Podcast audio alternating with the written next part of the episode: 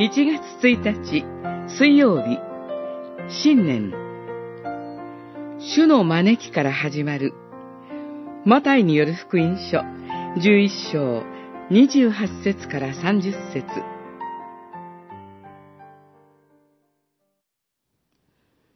疲れた者、重荷を負う者は誰でも私のもとに来なさい。休ませてあげよう。11章28節新しい一年の歩みが始まりました。新年への思いは様々です。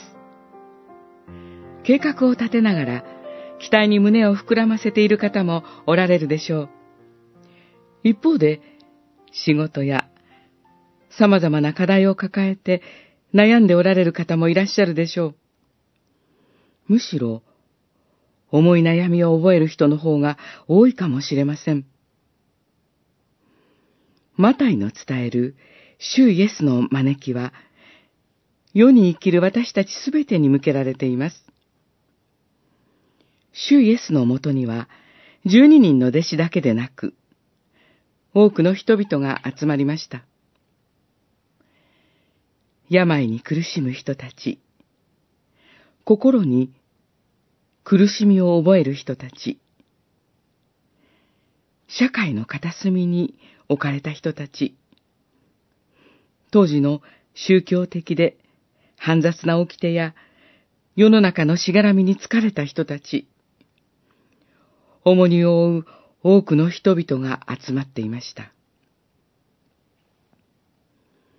主イエスの招きにあるのは本当の安らぎです。群衆にとって自分たちの目の前の現実が変わったわけではありません。しかし、彼らは、主イエスの御言葉に聞き、神と共にある交わりに慰められ、憩い、魂の癒しを受けました。主イエスは、私たちを神と共に生きる歩みへと招かれます。神と共にあるものの新しい歩みは、キリストにある安らぎから始まります。